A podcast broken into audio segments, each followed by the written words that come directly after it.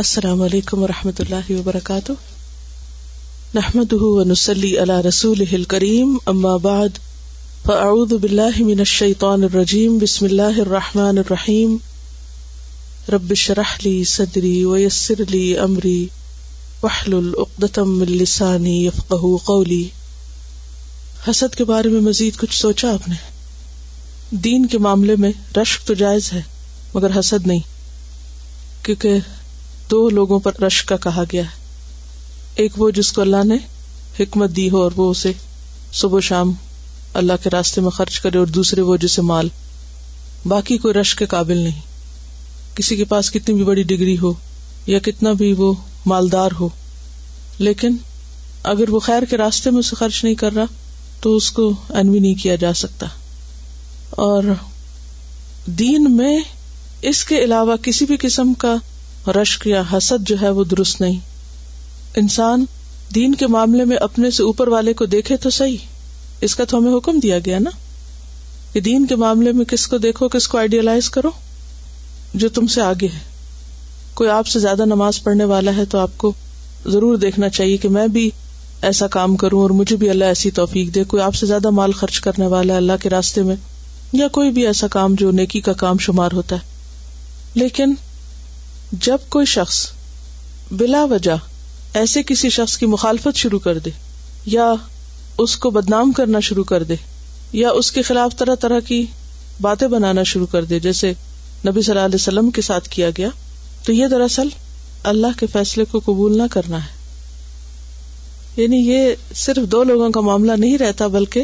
خاندان بھی اس میں انوالو ہو جاتے ہیں مائیں پھر بچوں کو ساتھ شامل کر لیتی ہیں وہ آگے اوروں کو شریک کر لیتے ہیں پھر وہ پھیلتی جاتی آگ اسی لیے اس کا ٹاپک رکھا تھا حسد کی آگ کیونکہ یہ آگ پھیلتی ہے اور تباہ کن ہوتی آگ اپنے مزاج میں ہی ایسی ہے نا کیونکہ اگر اس کو بند کریں تو کیا ہوتا ہے بجھ جاتی آگ کا علاج یہی ہے آگ پہ قابو کیسے پاتے آگ کو کیسے کنٹرول کیا جاتا ہے ہوں پانی ڈال کر اسے بند کر دو اسے بند کر دو اس کی آکسیجن ختم کر دو اس کو ہوا نہ دو تو کیا ہوگا ختم بج جائے گی غزب کی آگ ہو یا حسد کی آگ ہو تو ان سب کا علاج کیا ہے کہ انسان اپنے اوپر خود ڈھکن لگائے سیلف کنٹرول بے حد ضروری ہے اگر دل میں ایسی کوئی چیز آئے تو اس کو آگے ذکر نہ کرے آگے ڈسکس نہ کرے کیونکہ اس سے پھر کیا ہوتا ہے کہ وہ مزید ہوا ملتی اور وہ چیز پھیلتی چلی جاتی اور بالآخر شدید نقصان دہ ہو جاتی اگرچہ وقتی طور پر ایسا کرنا مشکل ہوتا ہے لیکن پھر بھی اس کے سوا چارہ کوئی نہیں کیونکہ بعض اوقات جس شخص کو نعمت ملی ہوتی ہے اس سے صرف وہ ایک شخص نہیں حسد کر رہا ہوتا بلکہ کیا ہوتا ہے اس کے علاوہ باقی بہت سارے اس سے حسد کر رہے ہوتے ہیں اب نتیجہ کیا ہوتا ہے کہ وہ ایک اکیلا رہ جاتا ہے اور باقی پارٹی بن جاتے ہیں جب ایک دوسرے سے ذکر کرتا ہے تو وہ بھی اسی طرح بھرا ہوا ہوتا ہے وہ جواباً اس کو اور ہوا دیتا ہے پھر وہ مزید آگ بھڑکتی پھر وہ اگر کسی تیسرے سے بات ہوتی تو وہ بھی ساتھ آم آ ملا دے اب یہ شخص جس نے آغاز کیا یہ اپنے آپ کو جسٹیفائی کرنے لگتا ہے کہ میں ٹھیک کہتا ہوں نا سب کا یہی خیال ہے سب میرے ہم خیال ہیں اور اس طرح غلط ہوتے ہوئے انسان اپنی غلطی کو ریئلائز نہیں کرتا اور پھر اس پر توبہ اور اس کی اصلاح کی تو ضرورت محسوس نہیں ہوتی کیونکہ کوئی بھی صاحب نعمت انسان ہی ہوتا ہے اس میں کمی کمزوری ضرور ہوتی کس میں کوتاہی نہیں ہم میں سے کون دعویٰ کرتا ہے کہ وہ بالکل ہی پاک صاف ہے یا ہر لحاظ سے کامل ہے ہر شخص کے اندر کمزوریاں ہر شخص کے اندر غلطیاں لیکن یہ انتہائی غلط بات ہوتی کہ صرف کمزوریوں کو ہی ہائی لائٹ کیا جائے اور دوسرے کی خیر کی طرف نظر ہی نہ رکھی جائے تو وہ مکھی کا رول جو ہے شہد والی مکھی کا رول اور گندی مکھی کا رول اس میں سے ہمیں اپنے لیے خود سوچنا ہے کہ ہمارا کیا رول ہے ہم شہد کی مکھی کی طرح بھول کے اس حصے پہ بیٹھ کے جہاں سے کوئی فائدہ مند چیز حاصل ہوتی ہے کسی بھی انسان سے وہ لیتے ہیں سے کسی کی بھی صحبت کسی کی بھی کمپنی کسی کے بھی وجود سے آپ کو فائدہ پہنچ سکتا ہے آپ اسے خیر پہنچائے وہ آپ کو خیر پہنچائے باوجود اس کے اس کے اندر غلطیاں بھی ہوں اور کمی کو تاہی بھی ہو تو ایک تو یہ رول ہے اور دوسرے کیا ہے گندی مکھی کا رول کہ آپ ہر ایک کے اندر صرف خامیاں ہی ڈھونڈتے جائیں انہیں پہ جا کے بیٹھے اسی کو ہی آپ جا کے ہٹ کریں تو اس سے کیا ہوگا کیا سک کریں گے کیا لے کے اٹھیں گے تھوڑی دیر کے لیے سوچیے کسی بھی دوسرے شخص سے آپ جب تیسرے کی برائی کرنے لگتے ہیں دو لوگ کسی تھرڈ پرسن کی برائی کر رہے ہوتے ہیں جب وہ الگ ہوتے ہیں کیا لے کے اٹھتے ہیں کیا اس کے سوا کچھ جو ایک گندی مکھی لے کے اٹھتی سوچیے تھوڑی دیر کے لیے اس بات کو اگر سمجھ آئیے تو اس سچویشن کو ویژلائز کرے نا سینس آف اچیومنٹ نہیں ہوتی سینس آف لاس ہوتا ہے کہ کچھ کھو دیا منفی سوچ لے کر اٹھتے ہیں غم لے کر اٹھتے ہیں زخم ہرے کر کے اٹھتے ہیں بظاہر آپ کیا سمجھ رہے ہوتے ہیں ہیں کہ آپ آپ اپنے اپنے کتھارسس کر رہے مداوع کر رہے ہیں اپنے غم کا وہ اضافہ تو ہوتا کم نہیں ہوتا بہتر کیا ہے جس سے آپ کو شکایت ہے اس سے براہ راست بات کر لیں شہد کی مکھی جو ہے وہ کڑوے پھولوں پہ نہیں بیٹھتی مضر چیزوں پہ نہیں بیٹھتی اور اگر وہ بیٹھ جائے تو اس کے ساتھ کیا ہوتا ہے اس کو چھتے میں لوٹنے نہیں دیا جاتا مار دیا جاتا باری اگر وہ خراب قسم کا رس چوس کر آئے غلط چیز پر بیٹھ کر آئے زہر لے کر آئے تو وہ پھر اپنے مقام پہ نہیں لوٹ سکتی ختم لیٹس اٹ تو اسی طرح ایسے لوگ جو صرف شر اور فساد ہی کرتے رہے وہ جنت میں نہیں لوٹ سکتے وہ گھر ہے نا اصل واپس جانے کا وہیں سے آئے وہیں جانا ہے آدم علیہ السلام وہیں سے آئے نا تو اولاد نے وہیں جانا ہے لیکن اسی صورت میں جب اچھے اعمال لے کر جائیں اعمال لے کے ساتھ جائیں یہ انہوں نے بوستان سادی سے حکایت لائی ہے حضرت سعدی بیان فرماتے ہیں کہ جس زمانے میں میں مدرسہ نظامیہ بغداد میں پڑھتا اور پڑھاتا تھا میرا ایک ساتھی میرے حسن بیان اور نقطہ آفرینی کے باعث مجھ سے بہت حسد کرتا تھا یعنی جو کلاس کمنٹس ہوتے ہیں اور مختلف نقطے نکالتے ایک دن میں نے اپنے استاد محترم سے کہا کہ فلاں شخص میرے لیے پریشانی کا باعث بنا ہوا ہے یعنی مجھے تنگ کرتا ہے مجھ سے حسد کر کے وہ میرے کمال کے باعث مجھ سے حسد کرتا ہے استاد محترم نے یہ بات سنی تو خفگی کا اظہار فرمایا اور کہا حیرت ہے تو اس کے گناہ سے تو آگاہ ہو گیا کہ وہ حسد کرتا ہے لیکن اپنے بارے میں نہ سوچا کہ تو بھی غیبت جیسے گناہ کا ارتکاب کر رہا ہے اگر اس حاسد نے دوزخ میں اپنا ٹھکانا بنایا ہے تو دوسرے راستے سے تو بھی وہیں پہنچ رہا ہے تجھے پسند نہ آئی حسد کی خو لیکن کبھی خود اپنے گناہوں کا بھی حساب کیا دلیر کتنا ہے غیبت کے جرم پر ظالم خود اپنی جان پہ کتنا بڑا عذاب کیا قرآن کے الفاظ میں غیبت یعنی کسی کی برائی اس کی پیٹ پیچھے کرنا اتنا بڑا گنا ہے جیسے اپنے مردہ بھائی کا گوشت کھانا لیکن صورت حال یہ ہے کہ اچھے خاصے دیندار لوگ بھی اس گناہ کا ارتکاب نہایت بے تکلفی سے کرتے ہیں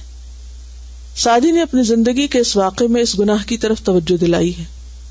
غیبت کے سلسلے میں نبی صلی اللہ علیہ وسلم کی حدیث ہے کہ ایک صحابی نے سوال کیا یا رسول اللہ اللہ صلی علیہ وسلم اگر وہ ایب اس شخص کی ذات میں موجود ہو تو کیا پھر اس کے بیان سے ہم گناہ گار ہوں گے ارشاد ہوا اگر کوئی ایب کسی کی بات میں نہ ہو اور اس سے منسوب کیا جائے تو اتحام یعنی الزام ہوگا غیبت یہی ہے کہ کسی کی برائی اس کی عدم موجودگی میں بیان کی جائے کیونکہ اس سے پھر آگے کئی اور خرابیاں شروع ہو جاتی ہیں یہاں پر کسی نے لکھا ہے حاسد اور متکبر کے ٹریٹس اور پھر اس کے بعد مومن کا ایٹیٹیوڈ کیا ہوتا ہے ڈیئرسٹ اینڈ ریسپیکٹڈ استاذہ السلام علیکم I hope you are well by the grace of Allah I was thinking about the last two chapters of حسن اخلاق and I feel that being a مومن is not easy at all because it is not a part time job per a full time job A woman needs to be constant in checking and analyzing himself. So many thoughts cross our minds, so many feelings go through our heart, and we simply brush them off, thinking nothing of them at all. But a Momin is not like that. He is in red alert mode at all times. The most important lesson I learnt from both these chapters are that if I want to be a Momin at the level of Ihsan, then I need to be constantly checking each and every intention, thought and and action specially in in relation to حسد حسد کبر کبر one extreme extreme is is always interested what others have the other only thinking about one self یعنی حسد میں آپ صرف اور صرف دوسروں کے بارے میں سوچتے رہتے ہیں کہ اس کے پاس یہ ہے اس کے پاس وہ ہے اور کبر میں صرف اپنے بارے میں ہی سوچتے ہیں وائل اے مومن is a balanced personality I thought of a few example the eighty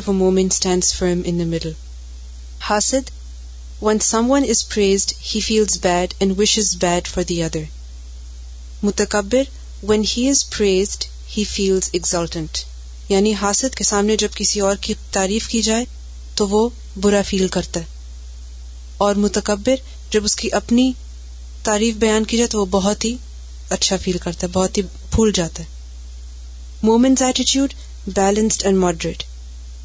when anybody is praised he remembers Allah and says الحمد للہ اینڈ ریچ دا دعا for one a person is praised then hasid when the other receives a نعمت that he wanted wish is bad for the other person متکبر when he receives a blessing he feels that it is because of his own efforts and doings And moment's attitude is, when anyone receives a blessing, a moment turns to Allah, thanking Him and praising Him alone. Hasid, his eyes are always looking at what others have and never at his own blessings. Mutakabbir, his eyes are constantly admiring himself and looking down on others. Moment's attitude, his eyes are looking up to those who are ahead of him in deen and strives to achieve that جو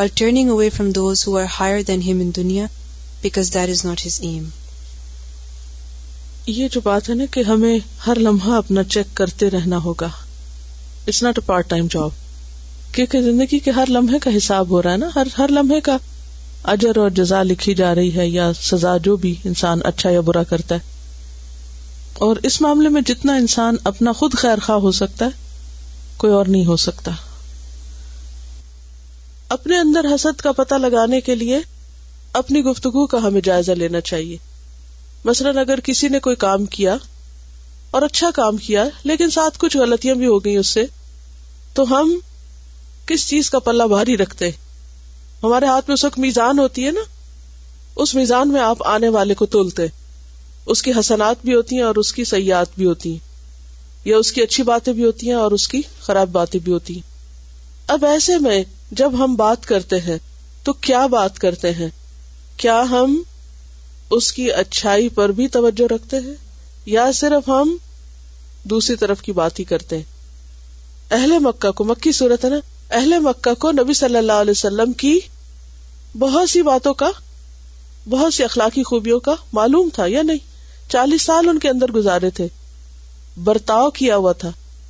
ایک تو یہ ہوتا ہے نا دور سے باہر سے کوئی شخص آئے تو اس کا نہیں پتا ہوتا اور ایک وہ ہے جو چالیس سال آپ کے بیچ میں رہا اور آپ نے برتاؤ کیا اور برتاؤ سے ثابت شدہ ہے کہ وہ ایک اچھا انسان ہے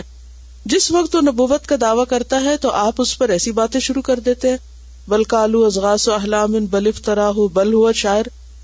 چن چن کے ایسی باتیں بناتے ہیں اس کے خلاف تو یہ میزان کے کس پلے میں آپ ڈال رہے ہیں کیا ڈال رہے ہیں اس سے پتا چلتا ہے کہ یہ حسد پر مبنی باتیں ہوتی ہیں یہ تو ان کا ذکر ہے اس سے عبرت ہم کیا پکڑے ہمیں اپنے عملی رویے میں کیا لانا ہے کسی نے اگر کوئی اچھا کام کیا ہے تو اس کو اپریشیٹ کرے اور اگر کسی کو آپ کو کریٹیسائز کرنا بھی ہے ضرورت کے کے تحت کسی مقصد اول تو کوئی مقصد ہونا چاہیے بلا وجہ کا اللہ نے ہمیں نہیں مقرر کیا کہ ہم لوگوں کے اوپر تبصرے کرتے پھرے یہ کیا ہوا کوئی ڈیوٹی ملی ہوئی آپ کو کہ آپ لوگوں کے نقص چنا کرے ملی ہوئی ہے اور وہ بھی اس کی پیٹ پیچھے نہیں نہ ملی ہوئی ہماری کوئی ذمہ داری نہیں ہے ہماری ذمہ داری کیا امر نہیں انل اور وہ کیسے ہوتی ہے کہ سامنے بیٹھ کے بات کرو جس میں جو غلطی ہے اس کو بتاؤ اگر منہ پہ نہیں بول سکتے لکھ کر دے دو کسی بھی طرح اصلاح کرو یہ ہمیں کوئی ذمہ داری نہیں ملی کہ ہم کسی کی پیٹ پیچھے بیٹھ کر اس کی غلطیوں کا ذکر فرمائے اگر کبھی ایسا ہونے لگے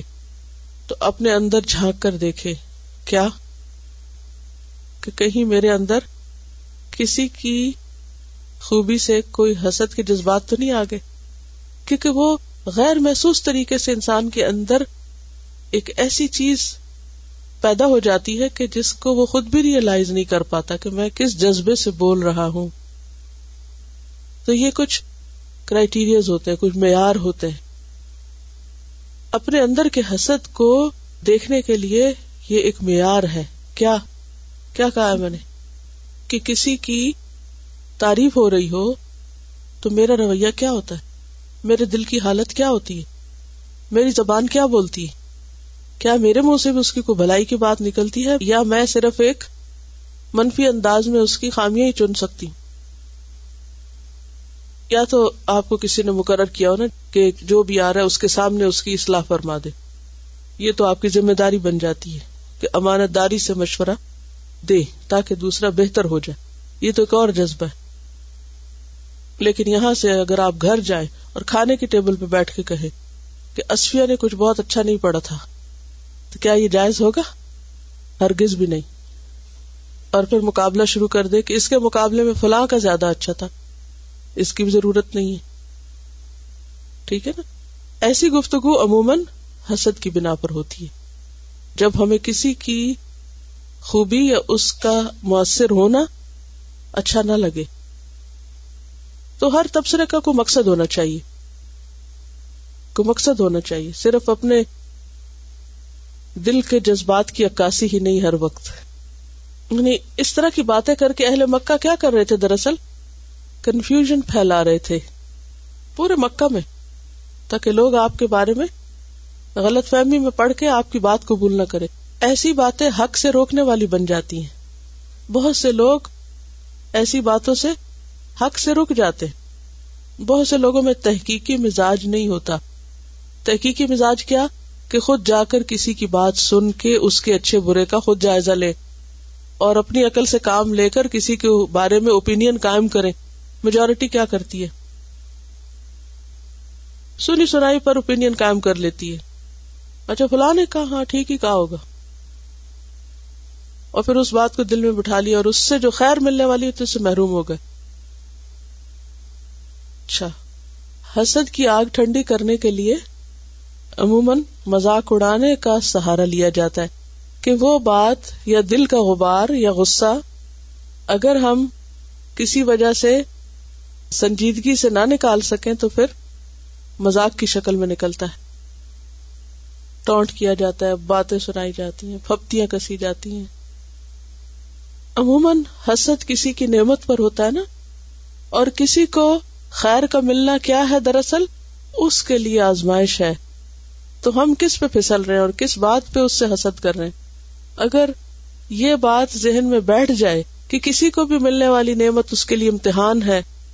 تو حسد خود ہی ختم ہو جائے بات یہ کہ ہماری جو سوچیں ہوتی ہے نا وہ لازمن ہمارے اخلاق پر ہماری گفتگو میں ہمارے ایکشن میں ہمارے اشاروں تک میں جھلکتی بعض اوقات ہم ہاتھوں سے جو اشارے کر رہے تھے نا ان سے بھی پھوٹ رہا ہوتا ہے وہ جو ہمارے اندر ہوتا ہے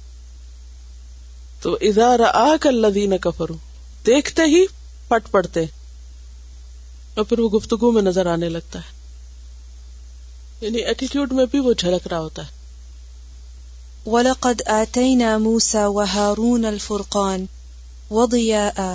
ودیخل متقین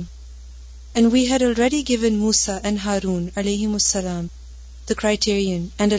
reminder for the righteous جو میں نے یہ آیت پڑھی تو مجھے کیونکہ ابھی سرتحا بھی پڑھی تھی تو اس میں حضرت موسا اور ہارون اکٹھے اکٹھے کام کر رہے ہیں اور حضرت موسا کو پہلے وہی ملی پھر انہوں نے کہا کہ ہارون علیہ السلام سے میری مدد کیجیے تو مجھے خیال آ رہا تھا کہ ان دونوں میں کیونکہ اکٹھے کام کرے تو حسد کیوں نہیں آئی کیونکہ کبھی بھی اگر لوگ اکٹھے کام کریں تو ہمیشہ حضرت بیچ میں آ جاتی یہ فیل ہو کہ اچھا یہ مجھ سے اب زیادہ کام کر رہا ہے یا میرا نام اتنا نہیں آ رہا you know like you feel حسد ٹیم ورک کے خلاف جاتی ہے بات تو یہاں پر ہے وہ دکھ للمتقین تو اگر تقوا ہوگا تبھی حسد سے بچا جا سکتا فرقان دیا و دکھ للمتقین تو اس سے پتہ چلتا ہے کہ اگر کسی کے پاس فرقان ہے اور فرقان کس سے ملتا ہے قرآن سے ملتا ہے روشنی ہے کیونکہ حسد ایک دل میں اندھیرا پیدا کرتا نا اور ذکر نصیحت ہے یاد دہانی ہے تو انسان ایسے شر سے بچ سکتا ہے لیکن یہ چیز کتنی کامن ہے حتیٰ کہ دین کے نام پر بھی جب لوگ اکٹھے ہوتے ہیں تو ان کے درمیان شیطان ایسے خیالات پیدا کر دیتا ہے وہ ایک دوسرے کے مقابلے پر اتر آتے ہیں یا ایک دوسرے کو لیٹ ڈاؤن کرنے کی کوشش کرتے ہیں یا دوسرے کو پیچھے کر کے خود سامنے آنا چاہتے ہیں چاہے صلاحیت ہو یا نہ ہو کس کا نقصان ہوتا ہے ہمارا تو ہوتا ہی ہے دین کا بہت بڑا نقصان ہو جاتا ہے دین ایک بن جاتا ہے دوسروں کے لیے کھیل بن جاتا ہے پھر دوسرے لوگ جو دین نہیں پڑے ہوتے دین داروں کے ایسے رویے سے متنفر ہو جاتے ہیں کہ انہوں نے قرآن پڑھ رکھا ہے ہاں بعض اوقات لوگ قرآن پڑھتے ہیں ان فرقان نہیں ہوتا ان کے اندر قرآن کو ایک کتاب کے طور پہ پڑھ لیا جاتا ہے قرآن ان کو روشنی نہیں دیتا تو یہ اللہ کا خاص کرم ہوتا ہے کسی پر کہ اس کو قرآن ایک ایسا فرقان دے ایسی روشنی ملے کہ وہ اپنی غلطیاں دیکھ سکے اپنی خامیوں پہ نظر ڈال سکے اور جب تک اپنی خامیاں نظر نہ آئے اور انسان دوسروں کو بلیم کرتا رہے تو اصلاح نہیں ہو سکتی اپنے آپ سے پوچھیے کہ دین کا کام کرتے وقت آپ کے اندر یہ بات کس درجے میں ہوتی ہے کہ میں اوروں کو بھی ساتھ شریک کروں اوروں کو بھی حصہ دوں اور بھی میرے ساتھ ملے اس تک بھی خیر پہنچ جائے یا ہم ساری خیر خود ہی سمیٹنا چاہتے ہیں حالانکہ اگر ہمارا اس حدیث پر ایمان ہو کہ ادال خیری کا فائل ہی ہم نے اگر خود کوئی کام نہیں بھی کیا اور صرف کسی کو کام پہ لگا دیا کہ تم کر لو کیا ہمیں وہ اجر نہیں ملے گا جو ہمارے لگانے سے کسی نے کرنا شروع کر دیا پھر ہم ہر کام خود ہی کیوں کرنا چاہتے کیا ہم ہر کام خود کر سکتے نہیں ہو سکتا ہمیں لازمن دوسروں کو شریک کرنا ہے اور دوسروں کو کیسے شریک کیا جا سکتا ہے ان پر اعتماد کر کے انکریج کر کے ان کی غلطیوں کو معاف کر کے ان کی اچھی خوبیوں کو اپریشیٹ کر کے ان کی قربانیوں کی قدر کر کے تو پھر آپ ایک نہیں آپ کے ساتھ بہت سارے لوگ شریک ہو جائیں گے بہت سارے آپ کے ساتھ چلیں گے لیکن اگر آپ ہر کام خود ہی کرنا چاہیں تو اس کا کیا نقصان ہوگا جب تھکاوٹ اور اکتاہٹ ہونے لگتی ہے پھر ہم بولنا شروع کر دیتے اور بول کے کیے کرائے پہ سب پانی سب صفائی لاتب تلو صدقات کم بل من ادا من اور ازا سے صدقات ضائع ہو جاتے ہیں سب کچھ کر لیا تھک گیا آپ اور ایک جملہ بول دیا کیا ہوا سب گیا برابر ہو گیا وہ ایک عورت کی مثال ہے نا قرآن مجید میں کیا سوت کاٹنے والی کہ صبح سے شام تک سوت کاتی اور پھر اپنے ہی ہاتھوں سے توڑ پھوڑ کے پھینک دیتی تو اصل خرابی پھر وہی ہے نا کبر والی کہ جب آپ اپنے آپ کو دوسروں کے مقابلے میں بڑا بنانا چاہے بڑا ثابت کرنا چاہے حالانکہ بڑائی وہ ہے جو اللہ کسی کو دے دیتا ہے اور بڑائی کا راز دوس جمانا نہیں ہے بڑائی کا راز ہے توازو من اللہ رفا اللہ خود اس کو آگے لے آئے گا اللہ اس کو خود بڑا کر دے گا لیکن اگر آپ نے دوسروں کو دھکا دے کے خود آگے آنا چاہا تو نتیجہ کیا ہوگا وہ بھی کھل جائے گا مل کر کام کرنے کا ایک بڑا فائدہ یہ ہے کہ ہم دوسروں سے سیکھتے بھی اور سیکھنے کے بھی دو طریقے ایک تو یہ ہے کہ دوسرے اگر ہم سے اچھا کر رہے تو ان کا طریقہ ہمیں پتہ چل جاتا ہے دوسرے کہ اگر ہم میں کوئی غلطی ہے تو دوسرے کے بتانے سے وہ کھلتی ہے اکیلے تو اپنی غلطی بھی نظر نہیں آتی بعض اوقات انسان کو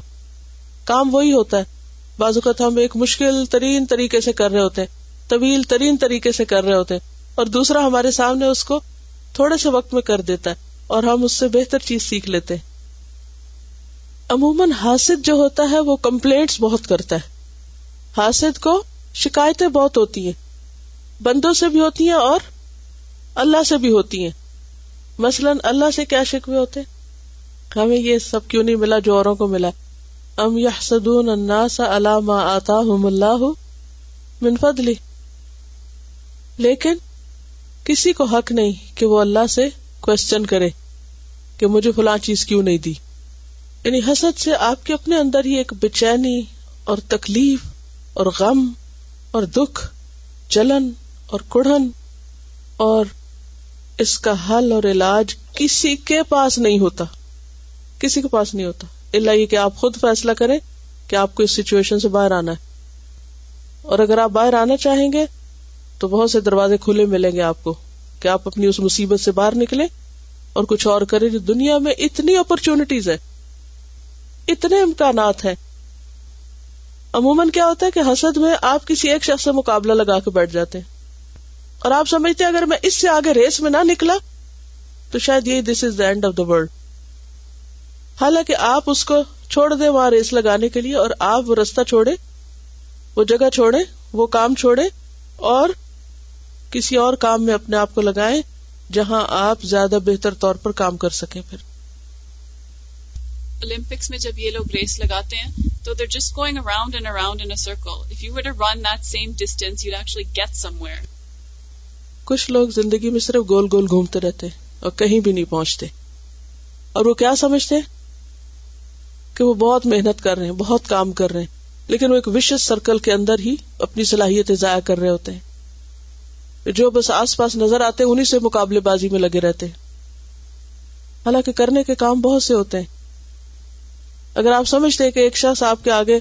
آپ کا راستہ روک کے کھڑا ہو کے اور نہیں کرنے دے رہا تو دوسرے رستے پہ چلے جائیں کچھ اور کر لیں لیکن اپنے آپ کو جلا کوڑھا کے اپنا نقصان نہ کرے کبھی بھی اپنے آپ کو غم زدہ نہ ہونے دیں اور نہ ہی اپنے آپ کو کسی ایسی مصیبت میں مبتلا کرے کہ آپ کے لیے نیکی اور خیر کے دروازے بند ہو جائیں صبر سے کام لے اور ہمیشہ دیکھے اس سے نجات کا ذریعہ کیا ہے اللہ یا جا اللہ بخرج جو اللہ سے ڈرے گا اللہ اس کے لیے دروازہ کھول دے گا وہ یار ذک ہوں میں نہ ہی اس کو وہاں سے رسک دے گا جس کا وہ حساب بھی نہیں کر سکتا گمان بھی نہیں کر سکتا بہت سے لوگ لوگوں کے رویے سے نالاں ہوتے ہیں تکلیف میں ہوتے ہیں اور پھر اسی پہ جلتے کڑتے رہتے ہیں وہ ساری انرجی وہیں کر دیتے ہیں کچھ اور کیجیے اور اپنے آپ کو اس دلدل سے نکالیے اور یہ فیصلہ آپ کو خود کرنا ہوگا کوئی اور آپ کے بحاف پہ نہیں کر سکتا سبحانک اللہم و نشہد اللہ الہ الا نستغفرک و نتوب علیک السلام علیکم و رحمت اللہ وبرکاتہ